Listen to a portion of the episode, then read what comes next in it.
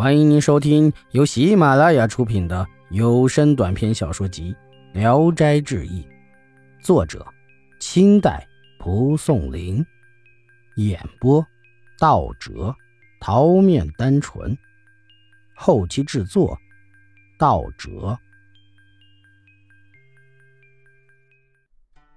相遇。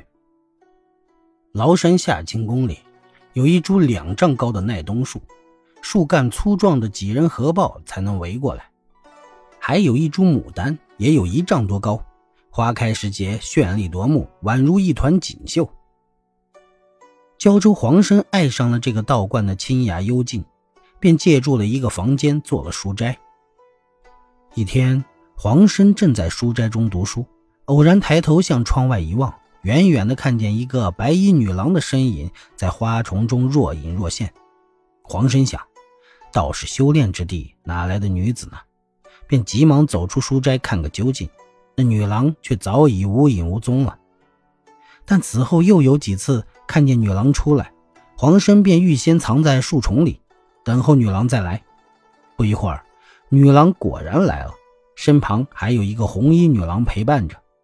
黄生望去，两个妙龄女郎红白相映，光彩照人，真是艳丽双绝。女郎越走越近，忽然，红衣女郎停住脚步，一边后退一边小声地说：“这里有生人。”黄生不肯错过机会，猛扑过去。两个女郎吓得扭头便跑，裙衫长袖飘舞起来，传来一阵浓郁的香气。黄生追过短墙，女郎们的倩影又消失了。黄生爱慕极了，便提笔在树上写了一首绝句：“无限相思苦。”含情对短钢，恐归沙扎丽，何处觅无双？他边想边走进书斋，白衣女郎忽然笑盈盈的走了进来，黄生又惊又喜，起身相迎。女郎笑着说：“瞧你刚才气势汹汹的，像个强盗，怪吓人的。没成想，原来是个风流儒雅的诗人呢。那就不妨会见会见了。”黄生问起他的身世。女郎说：“我叫香玉，本是妓院中人，被道士幽闭在这山中，实在并非心甘情愿的。”黄生忙问道：“那道士叫什么名字？我一定替您洗雪耻辱。”香玉说：“这真是贪玩望天晓了。”黄生又问那位红衣女郎是谁？香玉说：“她叫降雪，是我的义子。”两人越谈越亲密。当夜，香玉便留宿在黄生的书斋里。第二天醒来，已是红日临窗。香玉急忙起身说：“不必了，他也没敢逼我。我趁此机会跟您这位风流文士常来幽会，倒也不错呢。”一边穿衣，一边高兴地对黄生说：“我也凑了一首诗，算是对昨天您的大作的酬和吧，请勿见笑。凉夜更易尽。”朝敦已上窗，愿如梁上燕，栖处自成双。黄生一听，喜出望外，握住香玉的手说：“您原来秀外慧中，漂亮而且又聪明，真是叫人爱死。离了你一天，真如千里之别。您务必抽空就来，不必等到晚上啊。”香玉答应着，从此二人每夜必会。黄生还常求香玉邀请降雪来。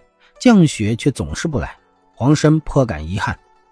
香玉只好安慰他：“降姐的性情落落寡合，不像我这么痴情，你得容我慢慢劝她，不要性急呀。”一天晚上，香玉突然闯进书斋，满面凄惨地对黄生说：“你连拢都数不住，还望数呢？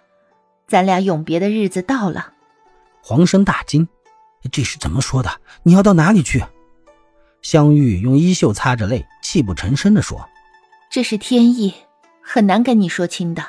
反正当初的诗句今日应验了，佳人遗嘱沙扎利，亦是金五谷压牙，可以说是为我而吟的了。”黄生一再追问究竟是怎么回事，香玉就是不肯明言，只是呜呜咽咽哭个不止。这一夜，两人通宵未眠，天刚透亮，香玉就走了。黄生感到十分奇怪，惴惴不安。第二天，一个姓蓝的即墨县人到夏清宫来游览，见到那株白牡丹，十分喜爱，便把它挖走了。黄生这才恍然大悟，原来香玉是牡丹花妖，于是感到长惘而又十分惋惜。本集演播到此结束，谢谢大家的收听，喜欢请点赞、评论、订阅一下。